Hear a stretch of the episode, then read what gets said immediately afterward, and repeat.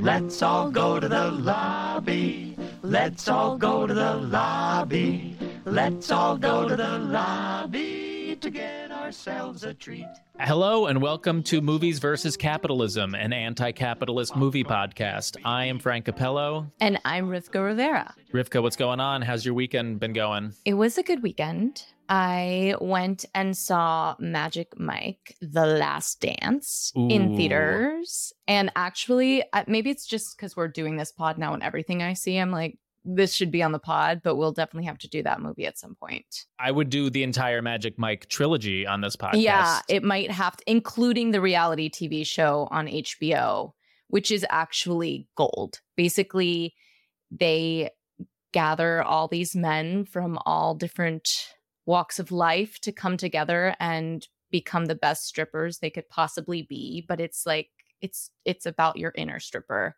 It's Mhm. so it's so good. I loved it. yeah, and it's about like body positivity and like you know fighting against like toxic masculinity and stuff like that, right? Oh, Well, it's tell- so good. Tell me about the movie. it's a whole well i thought it was going to be a little better than it was to be honest but there is a dance scene like the first scene of the film if you see anything just watch that scene and you can leave but it's it's gorgeous and it's uh, you know they try to tie it into this whole thing about it's Steven Soderbergh and I don't know I, I got the sense it was like are you fucking with me? Actually it's interesting the topic we're probably to be talking about today capitalist realism but i thought there were some moments where i'm like are you intentionally trying to take me out of this film to like have me think about this too much which is not what i wanted in that moment i wanted to be full on in that lap dance that's all i wanted Interesting. so i didn't appreciate being taken out of the moment Got it. So we've arrived at like the meta version of Magic Mike in this third one. Okay. yeah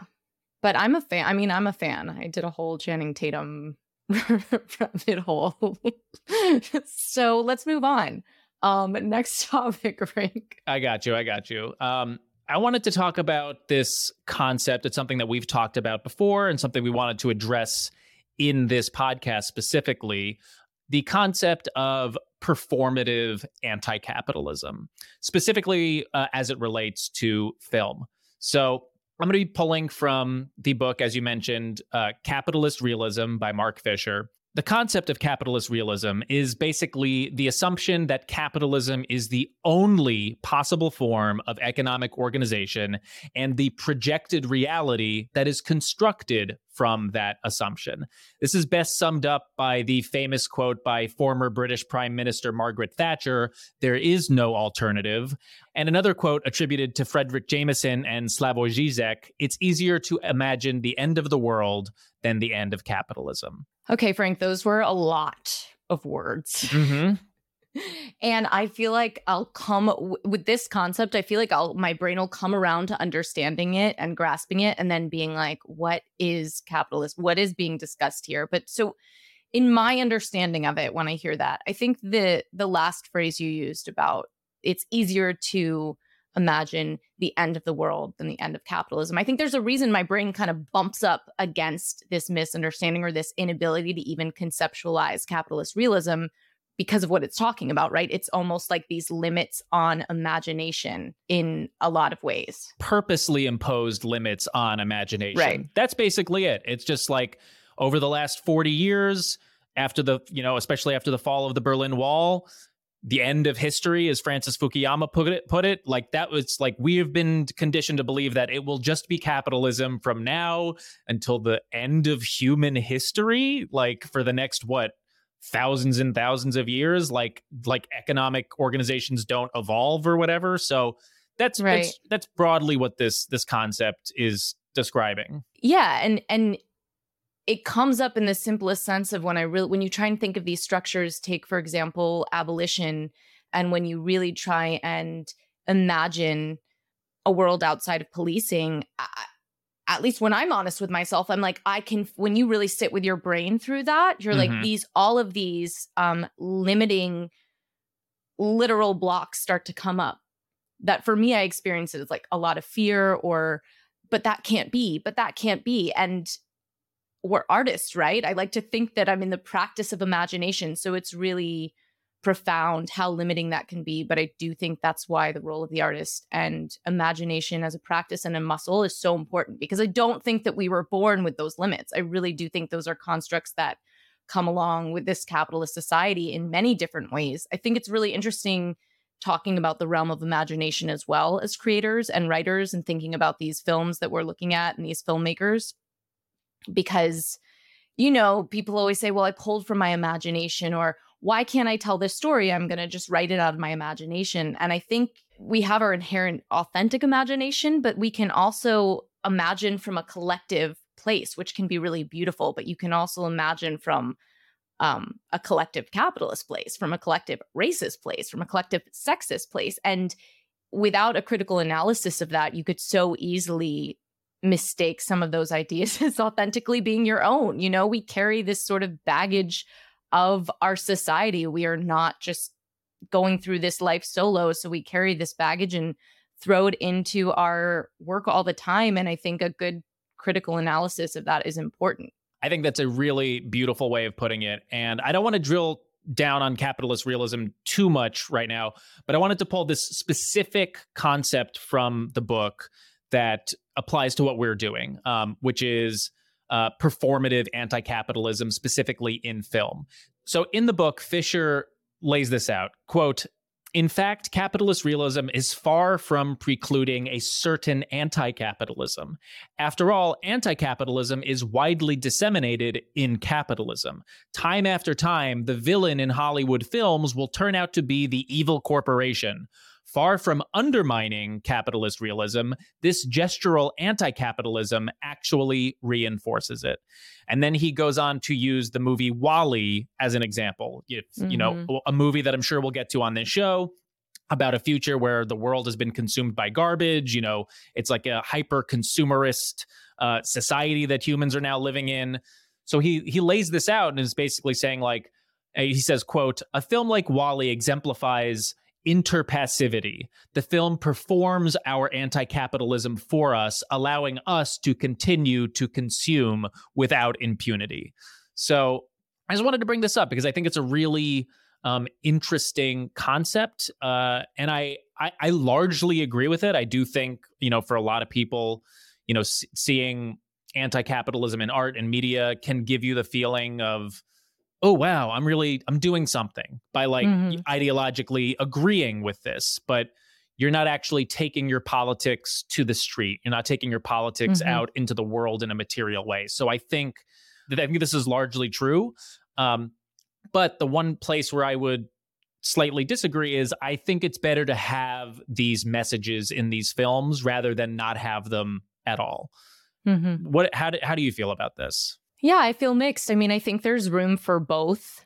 I think the critical analysis is important. I mean, of course, theatrically, think about Bertolt Brecht. For anyone who doesn't know, Bertolt Brecht was a German theater maker and did a lot of anti capitalist work and very much was in this vein, believing that the classic idea of um, sitting back and being the spectator and observing the characters on stage, bringing you to this emotional climax, but you're just observing the whole time he felt that similarly that that was um, a passive observation and you weren't active as a participant and therefore couldn't be active in the politics needed for this change that his theater was advocating for. So there was a lot of breaking the fourth wall a lot of ways in which um, you were not allowing your audience to be a spectator and have to be engaged which i think is super important and valid and i'm excited to think about all the ways that we can break those forms in film and theater. And yet, I also happen to really like an emotional climax and have been moved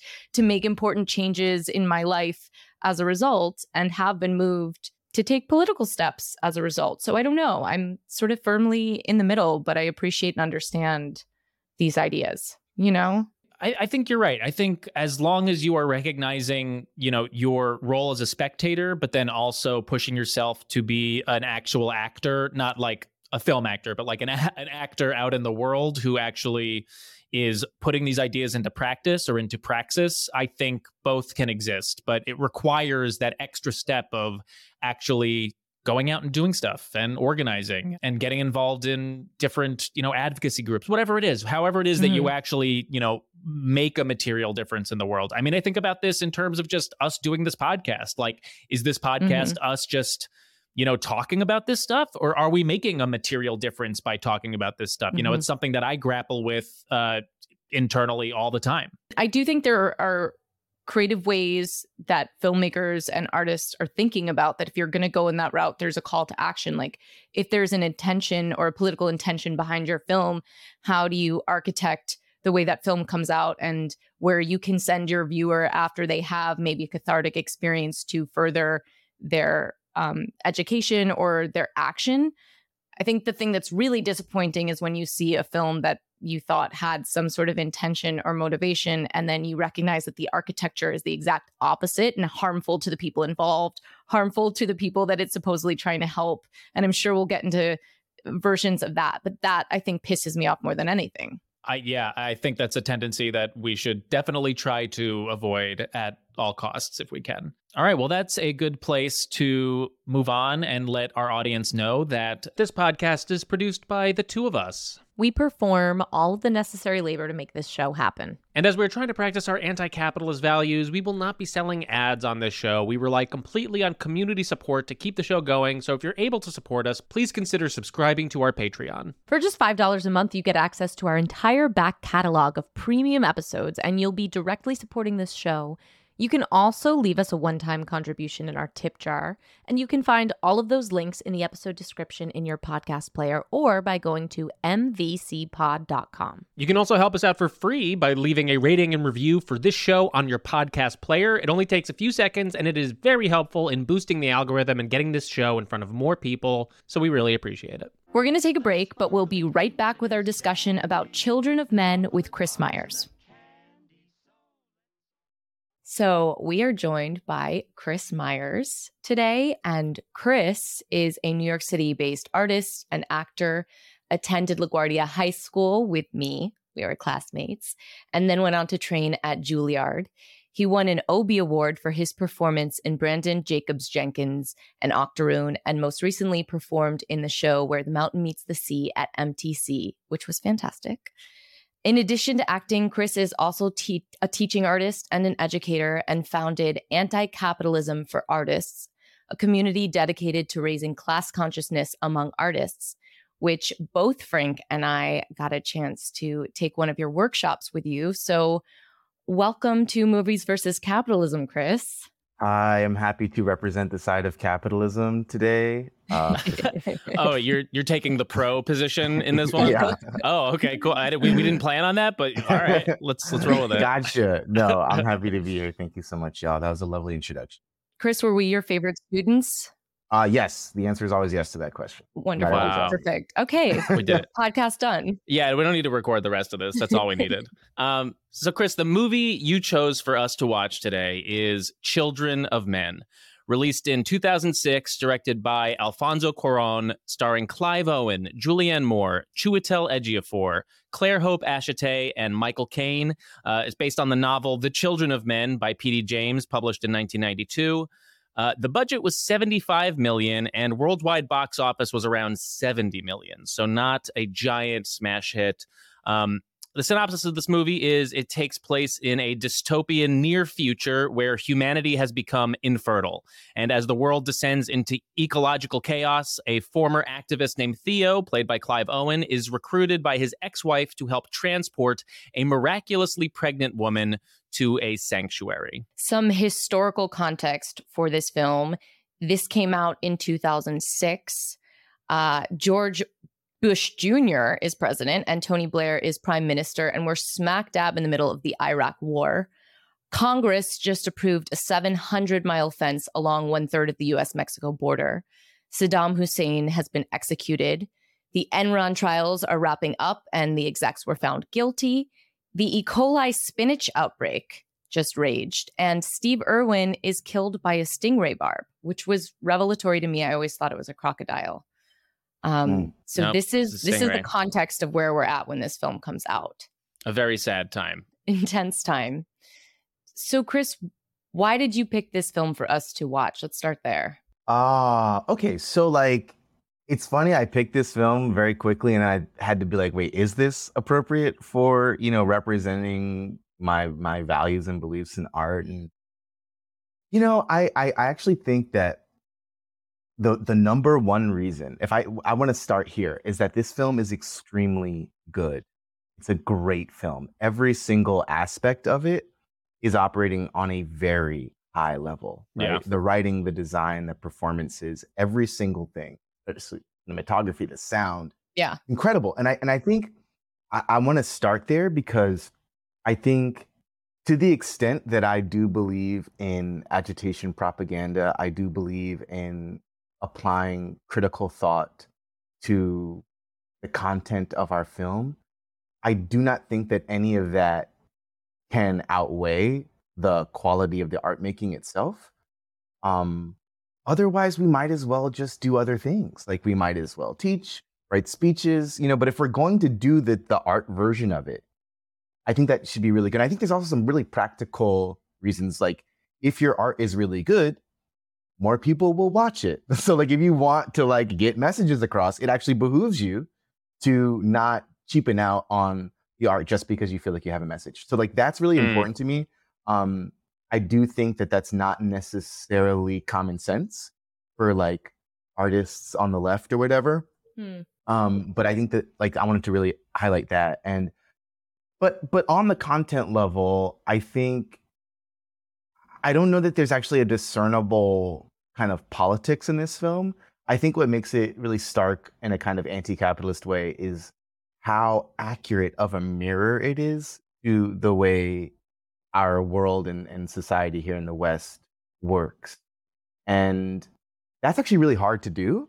Um, and I think hopefully we'll keep talking. We'll get into like the nuances of how the film accomplishes that. But but it's so dark, and yet I don't think that it like a lot. I'm a big sci-fi nerd. A lot of like post-apocalyptic sci-fi.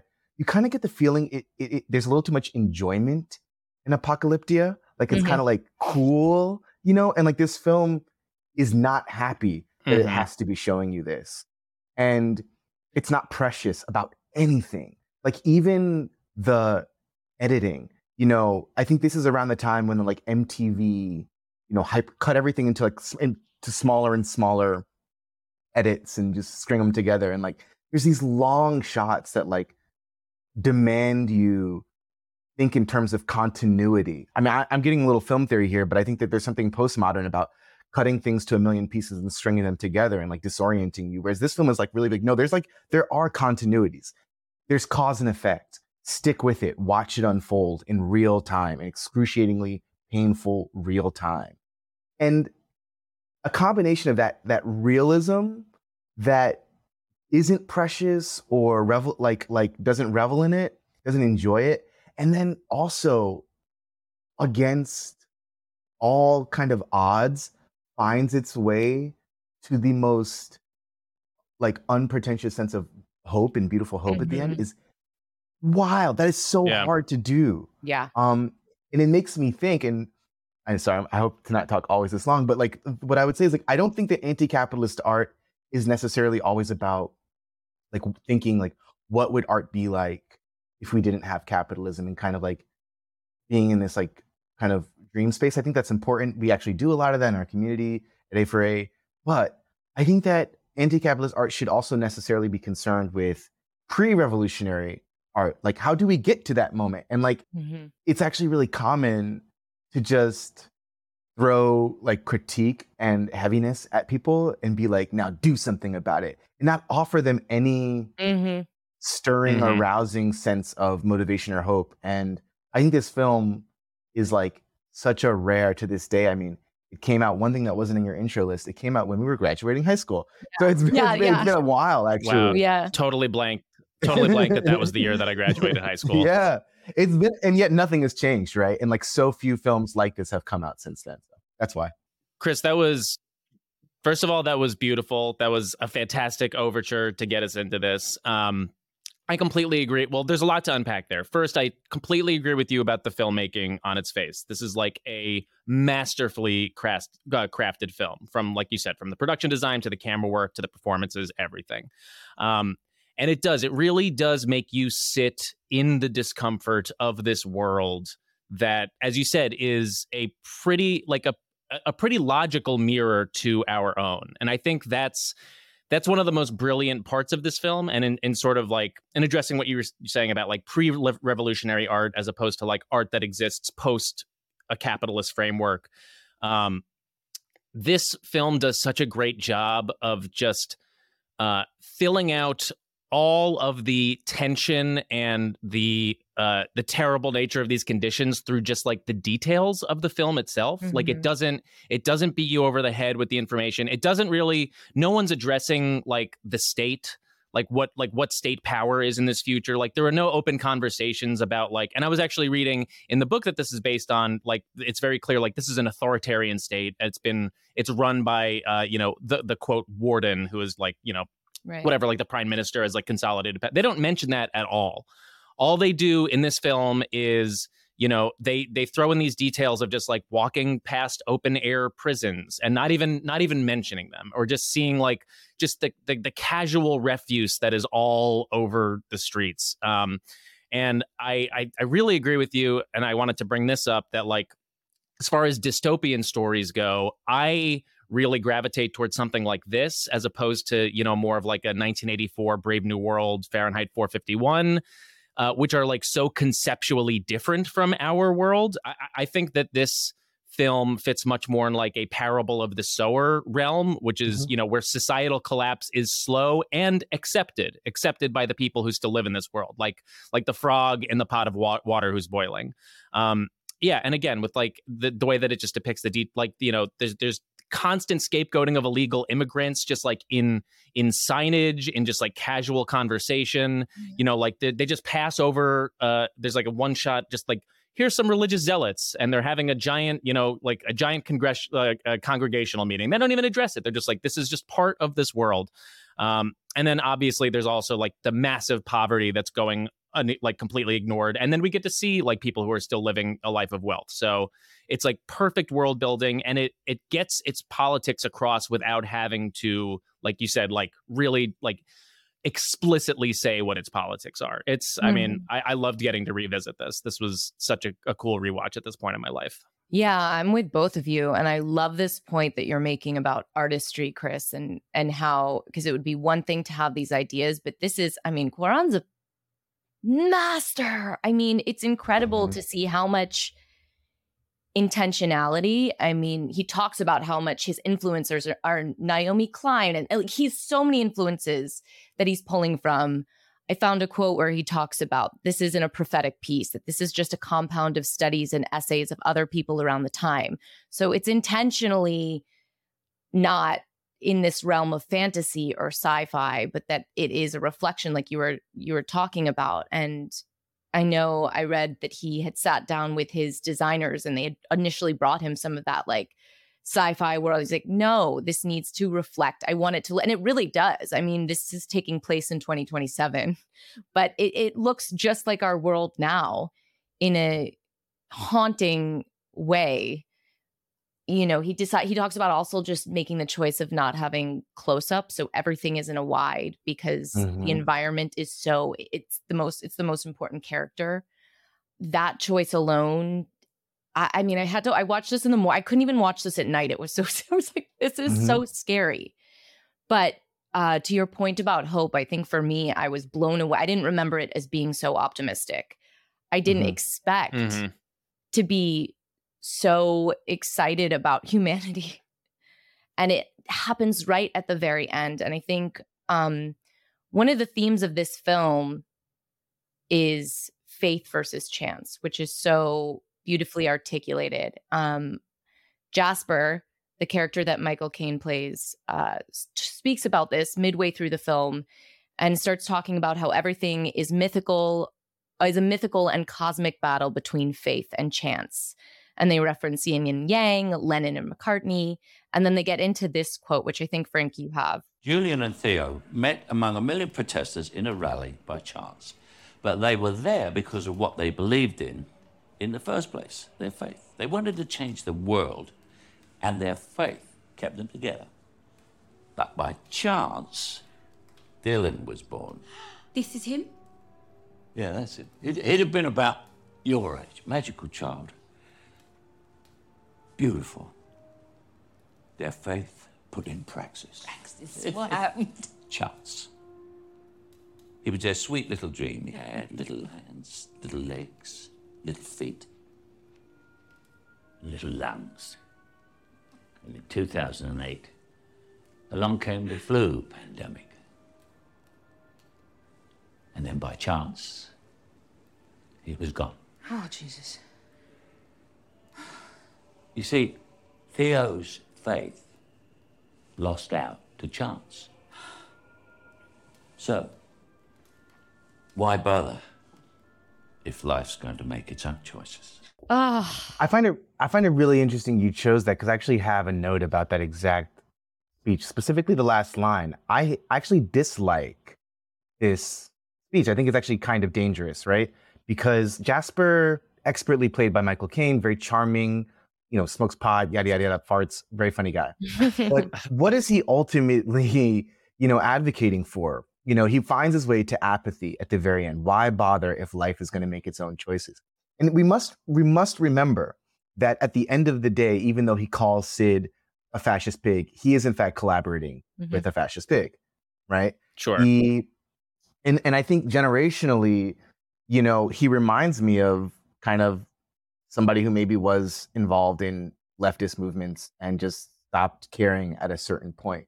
You know, as a Marxist, I am a you know, I, I take up this kind of philosophical uh, grounding of dialectical materialism, and actually this idea that there's a dichotomy between faith and chance is kind of like not useful for how I conceive of like changing the world.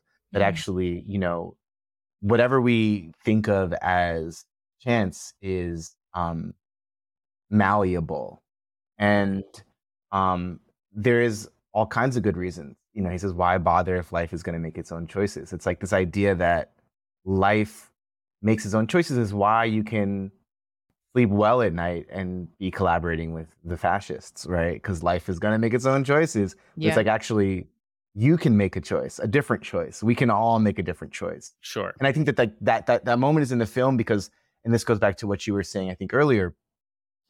So much of this film shows us how, you know, things won't go out with a bang. Like we will all just most of us will just go along as the world is clearly ending. We will just go along with it and we'll make up our own, we'll rationalize reasons why it's okay. You know, and some of us will have really beautiful poetic uh, uh, rationalizations and some of us some of us are, will have more simple ones you know i think it's Mhm. important to note that the film starts with theo going to work day drinking like some of us will numb ourselves with alcohol Mhm. some of us his his i think it's his brother-in-law or whatever the guy the guy who Cous- his cousin, yeah. his cousin you know he's they're all popping pills you know probably like the best designer shit but like you know anything to i mean that guy literally says you know clive owen is like well how do you how do you do it and he's like i just don't think about it it's his you know it's like Yeah. that that that that is Yeah. like a constant refrain and i think that's just and i think i think jasper's more poetic but he's basically saying the same thing i just you know I, what, what, what are you gonna do i throw my hands up Well, I think. What do you think, Chris? Because I think it's. I agree with you that it's dangerous, but I feel like this is the. This is the. I love that it's in there because I do think it's Mhm. asking us the question, and I Right. found that was so much of my journey watching this movie as an audience was was trying to find what are my moments of faith what do i feel Yeah. powerless to and i actually Mhm. felt my experience was i had a lot more i felt like a lot more agency and recognition of my own power which i think is interesting Yeah. because i do think the effect of so much sci-fi is to lean towards you're just powerless to these things so lean back and let it happen but the fact that the faith they have the faith in the human project but they do have to make these choices to get there Right.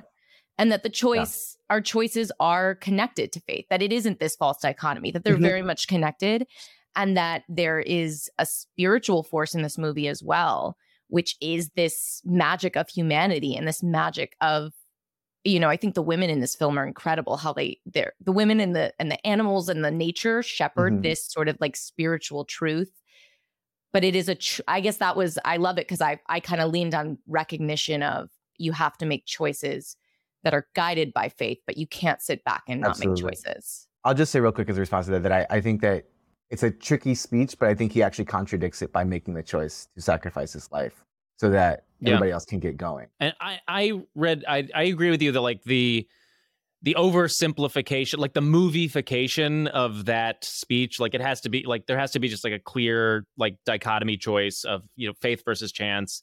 It can be dangerous, but I, I read it in that moment as uh you know Jasper's character basically using Theo as like a cautionary tale. Mhm. Like that was that was my read on it, and that like, but as someone who can at least call people on their bullshit, um, and that seems to be that at least was my takeaway from his role in this moment was to be like, yeah, some bad shit happened to Theo, and then he gave up. He gave up on Mhm. humanity. He gave up on what he believed in, just because like life is really dealt him a shitty hand at one point. But you know that that was ultimately, I feel like he's disapproving of Theo's choice. Um, and I think like the rest of the movie goes to show Mm-hmm. like you know what what can happen when your faith is reignited, which is I Mhm. think which is what I think what is Clive Yeah. Owen's arc ultimately. Mhm. Well, and the whole, and I'm curious how what your experience was because the whole time I was like, there's, I really was like, there's no humanity. Like I didn't remember. I'd seen this film so long ago. I didn't remember what happens. I'm like, is there a humanity project?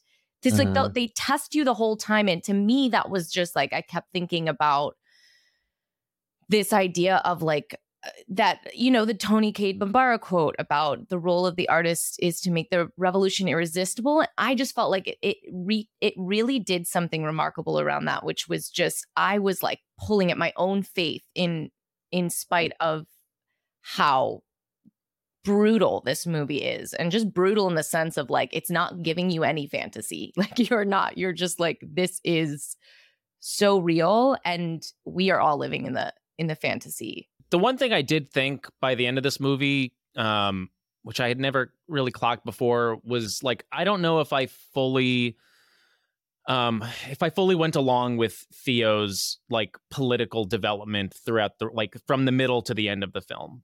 I guess I guess just in this rewatch, I was like, is he just doing this because his ex-wife was killed? Like, does did like does he actually believe? Like, did like because I didn't see any sort of like demonstrated moments of him, you know, like re-articulating his faith or re-articulating his politics. Um, I mean, I know that like ultimately he like sacrifices his life, so clearly he believed in something, and and maybe that's just like me wanting wanting uh some of these themes to be laid out more clearly. I usually err on that side, which is like well, you know, sometimes it's good to just like say what you mean out loud and and l- not leave it so much up to the audience to decipher because audiences can take the wrong message Mhm. away from that. Did you feel Yeah. like you feel like you like really went along with Theo's arc? Was there anything missing in there for you or you're Yeah, I mean, I feel like what I what I like about The- Theo is he's a it's a really well constructed anti-hero in the sense that like in various ways he doesn't want to do anything that he's doing. And so even after his ex-wife is killed, um you know, the the story he still wants to get out and back to London as soon as possible. You know, he's at the, the safe house or whatever. It's only because he overhears that they're going to kill him that he makes a dash from there. So it's just pure self preservation. And I think like it truly just becomes about self preservation until it, it doesn't. I mean, I don't know. It's like, I, I feel like it, there's an emotional beat that I don't know if I exactly know where it is, where it feels like, you know, with that baby, with that promise of a new world that uh after having lost like so much like he literally is like shoeless you know what i mean and he continue he continues to lose throughout this Mhm. entire like he Mhm. just keeps losing more. He loses Jasper, he lo- he loses his Mhm. shoes, he loses everyone that's there to help him and Kee. Like it's just a movie of just like losses after losses. and and i think everybody in Bexhill i mean i think Bexhill is like a location where even those people who are who have lost everything like you you know they take your watch on the way and you have not like the people still go on right they still in bex Mhm. hill are like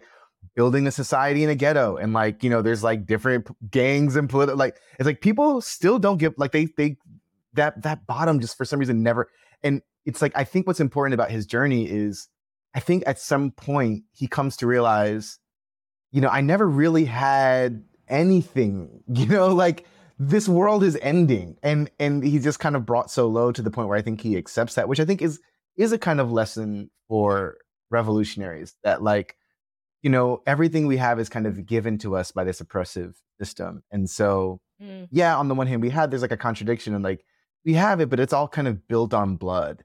And so I think that like his journey is kind of being so stripped down and just refusing to, at a certain point, accept it.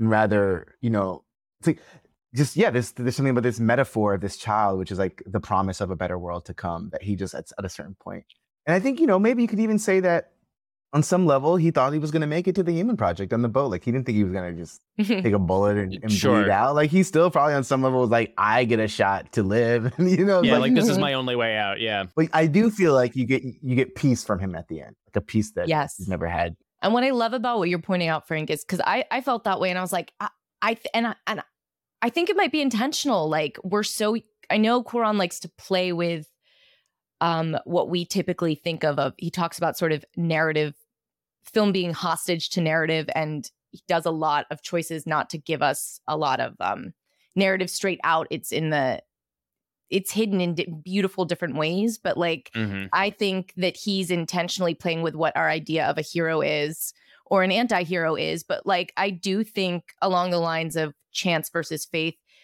I wouldn't say that he's he's the vessel that honestly the women in this film have chosen. And I think that says a lot about Sure. how movement how movement movements work. That everything is moving forward because of the choices of a whole group of people. And typically, you would find a film like that being like, this is the hero moving this forward, and he's doing all of these things. And really, he's along for the ride. And they've decided, as well as, again, the animals. I love how in every frame there's like a kitten crawling up his leg, or like all the Mhm. animals have chosen Mhm. him.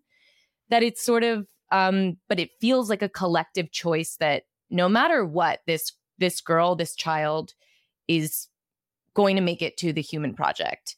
And he can't really get in the way of it. And he kind of tries every, you know, he's sort of just like, they're like, no, we've chosen you, we trust you. But I like that he's not the savior of this film. Yeah. Sure. Like the reluctant hero, the reluctant leader. Yeah, that makes sense.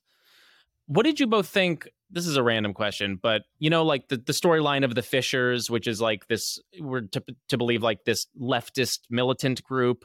Um, Yeah. but they have a they have a turn. They have a really dark turn where they're like, we're just going to use this baby for political purposes. We're going to kill this guy. Like we're, if anything, we're we're probably just as bad. Like the movie's saying to you, like th- these people are just as bad as most of the other, you know, most of the other actors in this film. What did you take from that? Because for me, I was like, I'm always bummed in a movie where like the the people you think that are like the more leftist activists end up being like fucking evil as well. Like, how do you reconcile that? Because I'm always like, damn, I wish that you know maybe it, Hmm. like that could have been handled with a little bit more a little bit more care. Yeah, I mean, I think that's an important. You know, I didn't I didn't catch that when I first watched this. You know, uh, or my first probably ten watchings. But now that I'm more enmeshed in in left politics, um, and frankly the history of of different political tendencies on the left, I think that it actually is a really valuable moment because, Hmm. you know, I think that they represent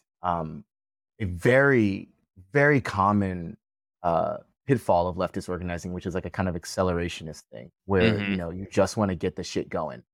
But you can contrast that to the the Human Project, and which presumably are you know also uh, leftists. And I think you also, by the way, if you recall, you see some kind of in in Bexhill, you see some kind of old Soviet. You know, that's the guy who takes them in kind of toward the end of the film, gives them some new shoes. There's like Soviet uh, pictures or stuff. You see, you see a couple of different kind of tendencies of of like left organizing, but I think of, and I know this isn't for this podcast, but I I, I just recently watched Andor, which I do hope to come back and talk about, and like Dude, there's similar Yes. vibes, yeah. Yeah. There's similar vibes to like how they show the like the resistance as a really methodical, organized, disciplined organization. Feels very similar, like Andor and the Human Project, whereas you know the group that Chiwetel, uh, the the fishes, fishers or fishes F- F- Fishers, I think. are like really undisciplined and Mhm. perhaps um lack in uh theory you know and i think again as a marxist like you know not everybody listening who's an anti-capitalist might agree with me on this but i think that those things are really important i think that we handle the contradictions and we raise them only when appropriate and it's really tempting to want to jump the gun but um you know i i, I do think that it would have i don't think i don't think it would have helped their cause to to to use the child as they as they wanted And I and I also last thing I'll just say is this is part of a larger thing that I think the film also hints at, which is there are many forms of organizing in this film, right? There is religious organizing. There is like this kind of Mm. maybe anarchist organizing. Um, there's state organizing.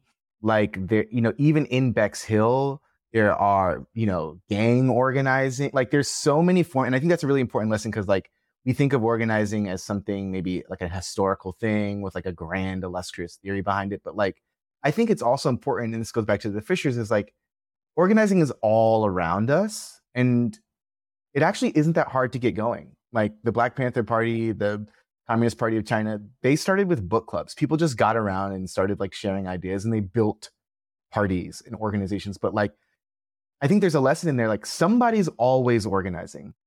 And we have to choose really carefully what theory guides that organization and we're and and we have to pick a side right because if we don't pick a side you know not doing something is doing something or not doing something is allowing the people who are doing something to gain ground right and so i think that like all of that is contained in the fishers and i think yeah i think that i think as a marxist they were incorrect to want to to, to use the child in that way But I also I appreciate Chiwetel's performance because I think I also missed that. I think in a first viewing or the, the im- complexity of that. Um, but I think that's also because Chiwetel plays it and it's written not as a a upfront bad guy, like absolutely talking about the Hollywoodization of it. You know, you're like these characters are all so complex, and again, it's Mhm. all in a wide frame because you're constantly seeing everyone in the context of something, and it's never a close up where you're only seeing this person just for what they're doing. You're always recognizing how it, the dialectics of their relationships, of their relationships to the world. and everyone is operating under the like in conditions of pure desperation so like there's Mhm. You know as uh ethically or morally opposed as you might be to you know the fishers using the child there is like i i guess like in on the darkest of days like a like a nihilistic justification for that in in Mhm. sort of like yeah, like like you were saying chris that more accelerationist uh tendency um and thank you Mm. thank you for that I, I love i love getting to talk to you chris because i have like a like a half thought out question and then you're like here is a fully formed rhetorical essay on the subject so Well, if, if I can if I can just give uh, one more addendum I, to that point, which I think I kind of missed, is that one of my favorite books is is this book called Nightfall by Isaac Asimov. He actually co-wrote it with another guy. I'm sorry to this man, I forget his name, but it's basically like there's this world-ending event coming. So we're still in the post-apocalyptic thing, but it's like coming, and everybody knows it's coming. And there's two people trying to organize its prevention. There's like this big science group that's trying to deal with it scientifically and rationally, and then there's this big religious group that's already existed, but now that the end times are coming, they're like, you know, people are really looking to them. Now, Asimov, staunch atheist, you know, Mensa genius, loves science, but he, I think he does himself a credit here, which basically the, what, happens is when the event comes, the science people can't get their shit together for a number of reasons. You know, they don't have all the answers. Sometimes rationality is like not enough in the in the face of just like things you can't understand.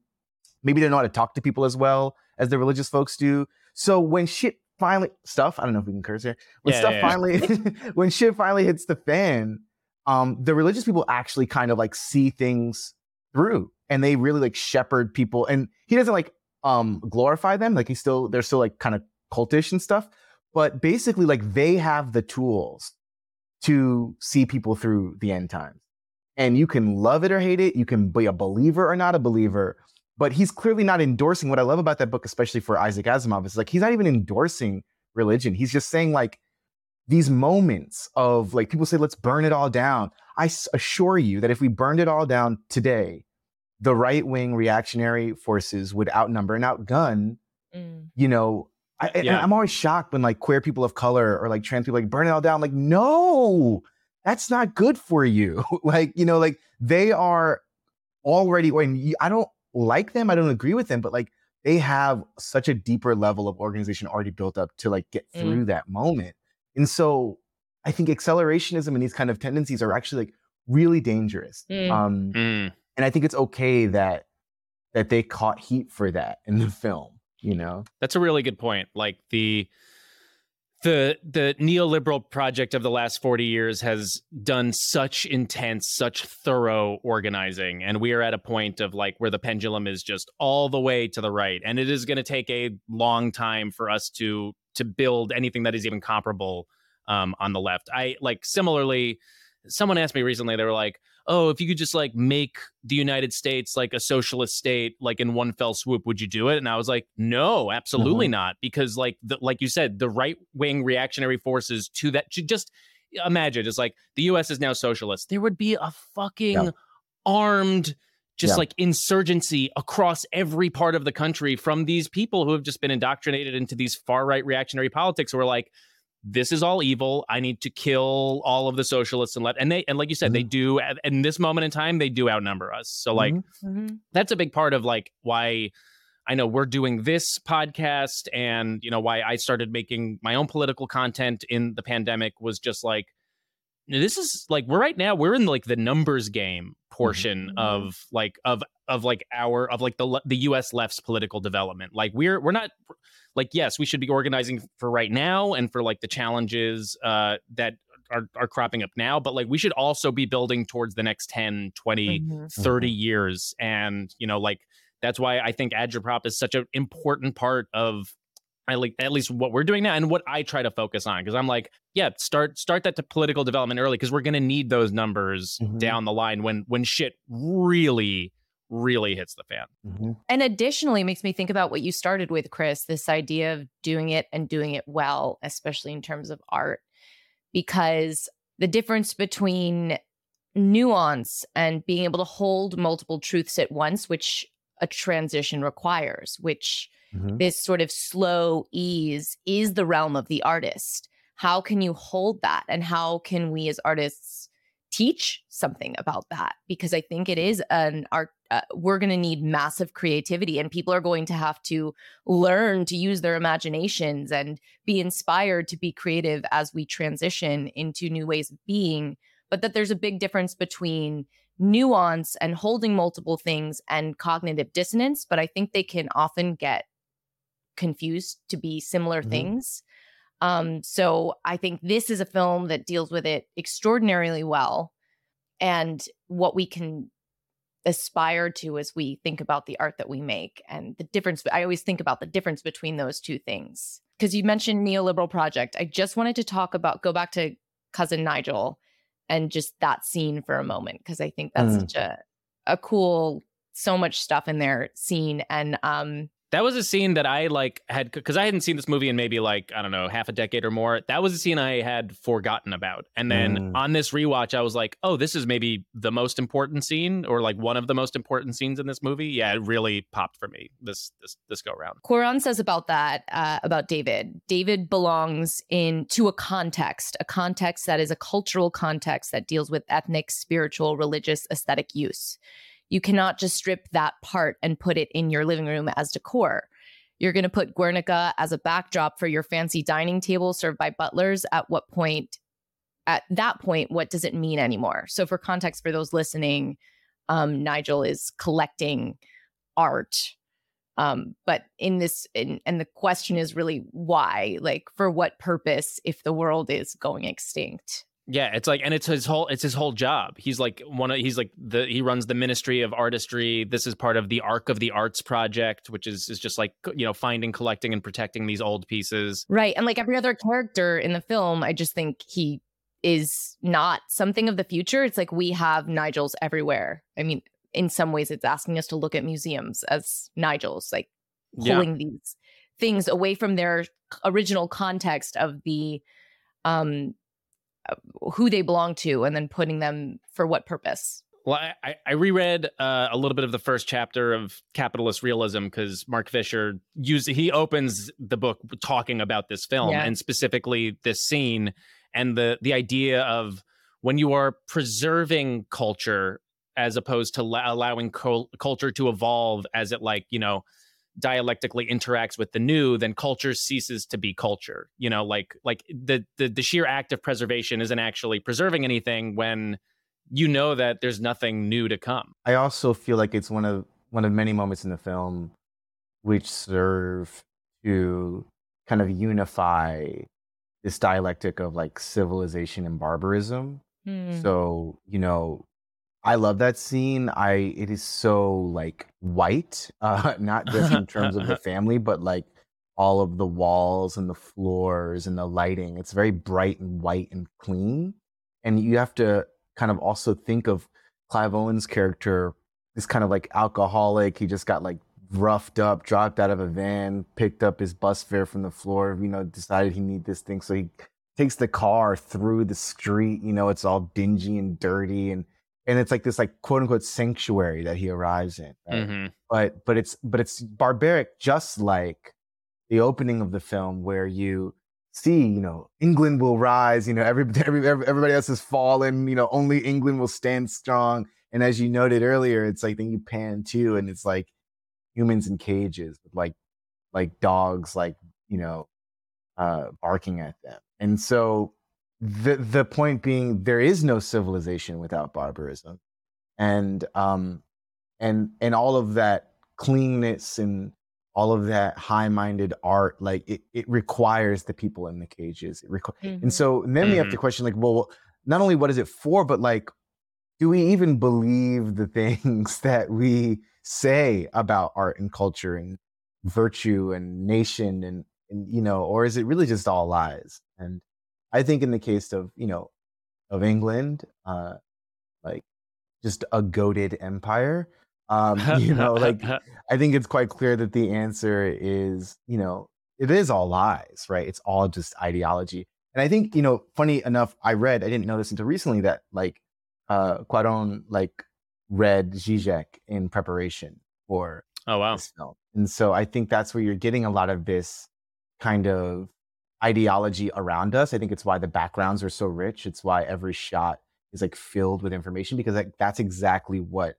real life is. You know, you Mhm. go drive whether you're in LA or in New York, you know, you look at all these advertisements and there's just so much just pure ideology coming at you a mile a minute. Mhm. Um, and it's all contradicted by the actual fact of how our society reproduces itself, which is horrible and barbaric and evil. that's for me that was like the biggest for like if if i had to like sum up one of the main not themes but like the big takeaway just from watching this is just co- the idea of cognitive dissonance which i think this movie nails in just such a gut punching way. And it's like like we've been saying it is it is a cognitive dissonance that we are already practicing today in 2023 in the real world but just like taken to its most logical conclusion which is like you know people are still going to starbucks. They're still Yeah. they're still buying their they're still there's everyone the people who can afford it are still doing consumerism. Um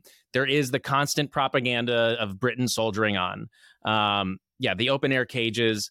Uh and then the the the, the greatest moment of cognitive dissonance is and it's kind of like plays back into what we were talking about earlier about you know just like humans or at least not being ready for that transformational change that we're all hoping and fighting for which is the slow walk out of the war zone with the baby um, Mm. which is one of the mo- which is like probably the most beautiful moment of the film.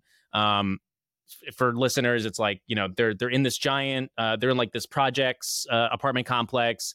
There's literal war happening people shooting from outside inside. They walk through with the baby and all of the fighting First, stops. first, first she gives birth, which is oh yeah like, first she gives birth. oh my god. Yeah. And then they walk through and it is a moment of pure humanity. Everyone stops, everyone marvels, people just want to like barely, you know, kind of touch the bit like and this is you know, we're in this world, this is the first baby born in over 18 years. This is a literal miracle and it does stop everybody in their tracks for a moment, but only for a moment. Talk about organizing. only like for a that's moment. of yeah. inherent organization. Yeah. and then but then they then they just go right back to fighting. Like even it would be like the equivalent of I don't know what, like you like literally seeing Jesus reborn. Like, you know. Jesus mm-hmm. walks down the streets, you know, is like handing out water, turns it into wine, like is performing miracles, and you're like, holy shit, that was actually Jesus. Mm-hmm. I gotta go back to work. I gotta I, I gotta shift in, in a few hours. Yeah. Like, and that's it, yeah, a beautiful but also a depressing moment because I was like, yeah, that's I think that is what the reaction would be. Well, I think it's one of those moments that underscore how deeply committed to not being precious this film is.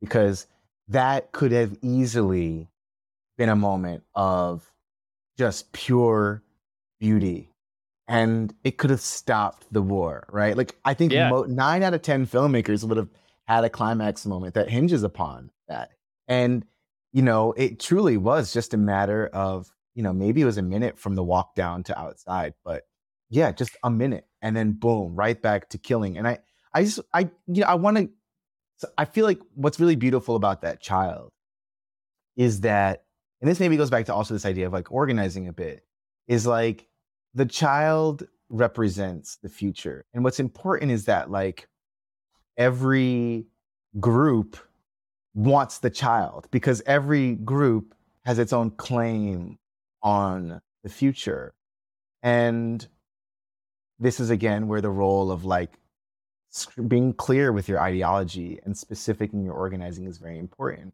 But i think it also kind of underscores the point that the future itself is a site of struggle. I think this is like really important you know for anybody who wants to change the world that like the future is not decided. To the extent that it will we will have to struggle for it against each other and sometimes with each other you know in, in, in internally but it is a site of struggle and everybody wants it to go their way. So we can't be passive. You know we can't just go along with the flow. We have to get in the struggle. And i think that's exactly what this film shows us you mm-hmm. know? And thankfully it turns out okay but it didn't have to. Everybody wanted that baby. If the state had the baby you know it'd be like baby diego 2.0 whatever. You know what i mean? Like it would just be some spectacle you know? If if the fishers got it it'd be it would accelerate their honestly probably feudal military campaign against the right. government Which is amazing because the uprising is happening. And he's like, well, now we have to. And you're like, the thing you wanted to accelerate is happening. Mhm. so it's absurd. yeah You know what else this made me think of? This moment, I'm curious your thought. It was a brief moment, but the activists who were throwing uh what was not paint, but like cans cans of Oh, yeah. paint, but it didn't destroy the art. I just thought that was like, and people were really enraged. Um, I, I don't remember which group they were with, but environmental activists, and they were people were so enraged, and I just this moment made me. I mean, I think what they're getting at is exactly sort of also what this scene with Nigel is getting at is the absurdity. People were Yeah. like, why do you have to tell your point destroying art? People are so upset.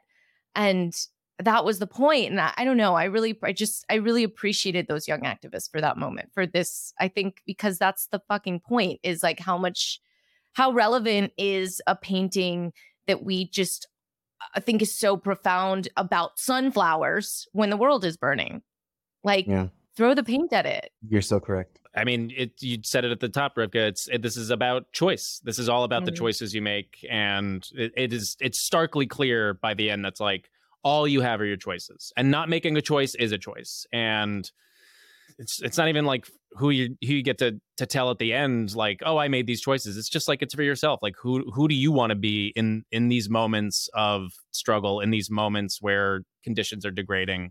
Um, and I think this is a really beautiful movie that really yeah just highlights how how important these small individual choices are and how they ultimately add up to something that is greater than the sum of its parts you know art is always going to be political. I don't think it, you know, especially film. Film is a super capitalist enterprise. You know, just the mere fact that a film gets made puts it through, you know, the political economy that exploits the world. So art is always going to be political. All we can do, I think, is be intentional with, you know, what kind of political resonance we want to have. And I think this is a really great example of how to do that. Um, while making something that is like commercially, I was going to say successful, but apparently it lost five million dollars. yeah Um, critical, critically well received though. critically Um, beloved look, I'm sure it made the last five million back on Blu-ray sales, so it's probably you know probably earned a few bucks in the end. But you know that is nonetheless successful. It surely was successful for all the careers of all the people who worked on it, um, even if the the film itself didn't earn a bunch. Um, and it's possible, right? I think I just think that it's really important to like. Sometimes I think we're afraid that we have to do one or the other. You make political art or non-political art. There's no such thing as non-political art you know you turn on um real housewives of atlanta and it's it's it's it's steeped in ideology that either reifies critiques or in some way passes judgment on the kind of values that keep us in line one way. And I, am using that show as an arbitrary example. I think any show does that. You know, you, turn you turn on a sitcom and there's the like heteronormative nuclear family, like whatever it is, there's always political content in art. And I think this is a great example of like making a claim that isn't necessarily like didactic, although I'm not so mad at didactic art myself, but like it's not, you know, I think we also have to be like aware and why this film was and is relevant is like to the extent that we want to rouse people's consciousness, going again back to the Toni Cade Bambara idea that the artist's role is to make the revolution irresistible. I think that should always be handled in terms of like where are people at? Like what what do the masses, what do common folk want to engage with? So Frank, I think that's why it's really important that you're on TikTok because, you know, I personally detest how social media apps make us think, but if we're going to be there, let's be there like you you know and i think that it we, we can't be above mm-hmm. tiktok we can't be above popular entertainment and yep. we can always find creative ways to rouse political consciousness if we're just really clever about it like Cuarón. and i mean i mean that's that's why we wanted to do this podcast and make it like the intersection of you know popular entertainment filmed entertainment and politics and and you know force i was going to say force people to think about their art in a political way. No one's forcing you to listen to this. If you've listened to this you're you've you've chosen to listen to it. But yeah just to to to bring up how politics is exists in all art. So we like to do awards at the end of these for each film and it is time to head, hand those out. Uh, our first award is a point with a view and this goes to the character with the best politics in the movie.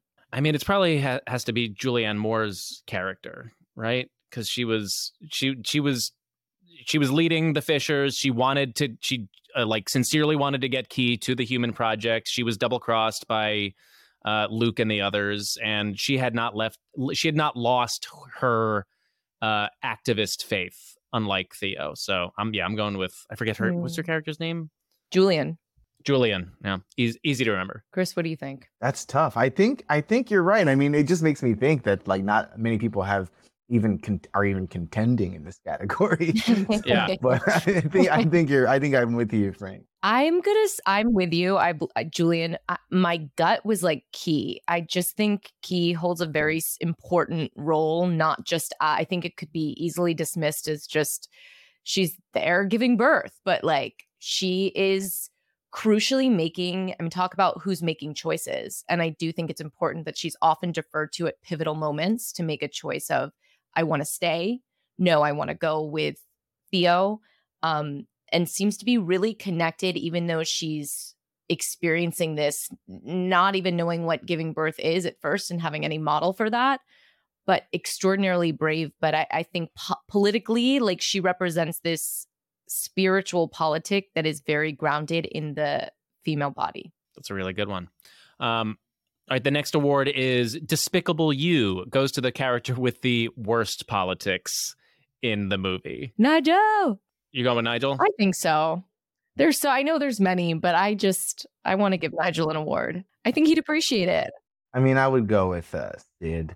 The uh, because not just is he is he a cop and and you know ACAB, but uh, but also you know he kind of goes one step further where you know he breaks back in to sell them out. You mm-hmm. know, presumably not for even his duty as a government official, but for individual gain, which is unsurprising. But you know, he just it's to double down. Oh, and that actor's so good.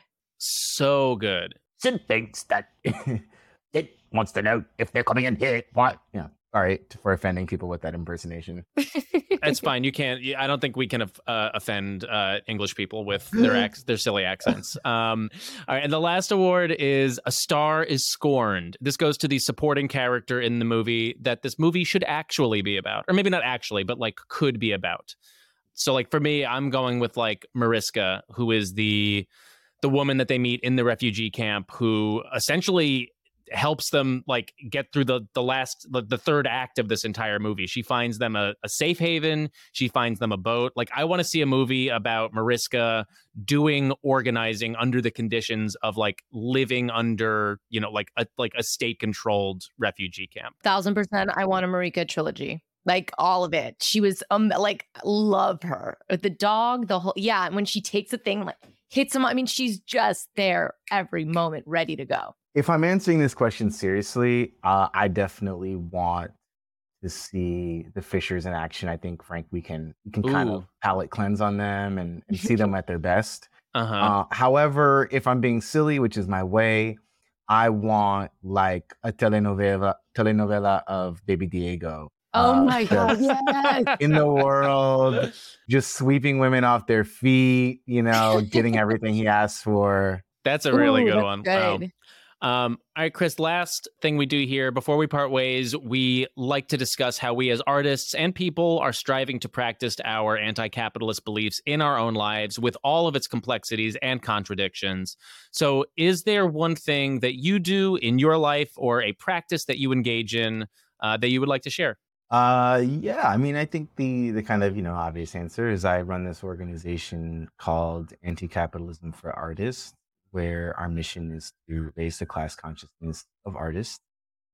Um, and we do that by putting on a lot of free offerings and events. Um, and I would say I think that that's important because of uh, what we were talking about earlier in the con- in the conversation about you know needing to tip the scales and how many people have facility with these ideas. I think as much as I want um, a lot of advanced organizing in this country, I think we're kind of behind on the political consciousness level. And so I'm firmly committed to doing that methodical work for the next few years. Um, at least, I mean, I don't know. I just, I know it'll take at least a number of years before I feel like I can perceive a qualitative change in the state of like artist consciousness.